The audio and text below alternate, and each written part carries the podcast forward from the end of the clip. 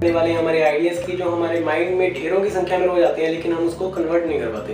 तो दोस्तों, सोचिए कि यार अगर राइट ब्रदर ने अगर एरोप्लेन का आविष्कार नहीं किया होता तो आज शायद हम सोचते कि यार उड़ना नामुमकिन है। अगर ग्राम बेल ने फ़ोन का आविष्कार नहीं किया होता तो आज शायद हम सोचते हैं कि यार सिर्फ़ चिट्ठियों से ही बात की जा सकती है। तो दोस्तों, वो भी एक आइडियाज़ थे जो उन्होंने कन्वर्ट कर दिए। तो आप अपने आइडियाज़ को क्यों कन्वर्ट नहीं कर पा रहे हैं? तो इसके पॉसिबल रीजंस हैं जो मैंने इकट्ठे किए हैं और आज इस वीडियो में मैं आपको बताने जा रहा हूँ। तो दोस्तों, सबसे पहला रीज़न जो मेरे सामने आया ये है कि हम कोई भी काम करने से पहले ना डर जाते हैं। हम डर जाते हैं कि शायद हम फेल हो जाएँगे। तो दोस्तों, ये डर आपको अपने माइंड से निकाल देना है। आप किस चीज़ से डरते हैं यार? आप फेल होने से बिल्कुल भी मत डरो, क्योंकि जो फेल होने से डर जाता है ना, वो कभी सक्सेस नहीं हो पाता। यार, आपको एक चीज़ दिमाग में रखनी है कि यार आपका जा क्या रहा है? आपको कुछ भी नहीं जाएगा। आपने सिर्फ़ एक आइडिया था, उसको कन्वर्ट किया, आप फेल हो गए, कोई नहीं, नया आइडिया जाएगा।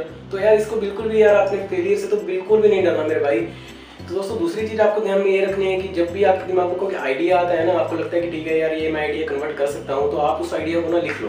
क्योंकि जब तक आप उसके लिखेंगे नहीं ना तो वो एक घंटे में, दो घंटे में या मैक्सिमम एक दिन में आपके दिमाग से वॉश हो जाएगा।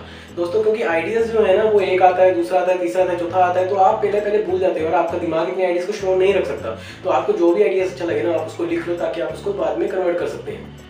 तो दोस्तों लास्ट चीज़ जो आपको ध्यान रखना है ना, जो सबसे बड़ा कारण है, वो ये है कि आपको कभी भी ये नहीं सोचता कि दुनिया क्या कहेगी।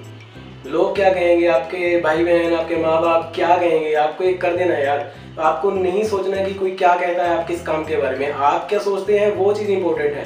तो आप कोई भी काम करने से पहले आप अपने बारे में सोचिए, दूसरों की बाढ़ में जाए यार। तो दूसरे लोग क्या करते हैं कि यार सोसाइटी हमेशा आपके लिए खुश भी होती है, आपके लिए नाराज़ भी होती है। अगर आप सक्सेसफुल हो जाएँगे ना तो वही सोसाइटी आपके पीछे भागेगी। तो आपको अगर लगता है कि सोसाइटी में जान है पावर है, आप कर सकते हो तो आप डिटर्मिन हो जाइए। आपको दुनिया की चिंता करने की ज़रूरत ही नहीं है यार। तो दोस्तों, अभी तक मैंने आपको बताया कि आपको तीन चीज़ें क्या ध्यान में रखनी है। सबसे पहले तो आपने हर आइडिया को लिख के रखना है, जो आपको लिखने लायक लगे। और सेकंड आपको यार किसी चीज़ से डरने की ज़रूरत नहीं है फेलियर आते जाते रहते हैं, उसकी टेंशन मत लो। और तीसरी, आपने दुनिया की टेंशन तो बिल्कुल भी नहीं लेनी है। आपने सिर्फ़ अपने बारे में सोचना है सोसाइटी को बारे में बिल्कुल नहीं सोचना।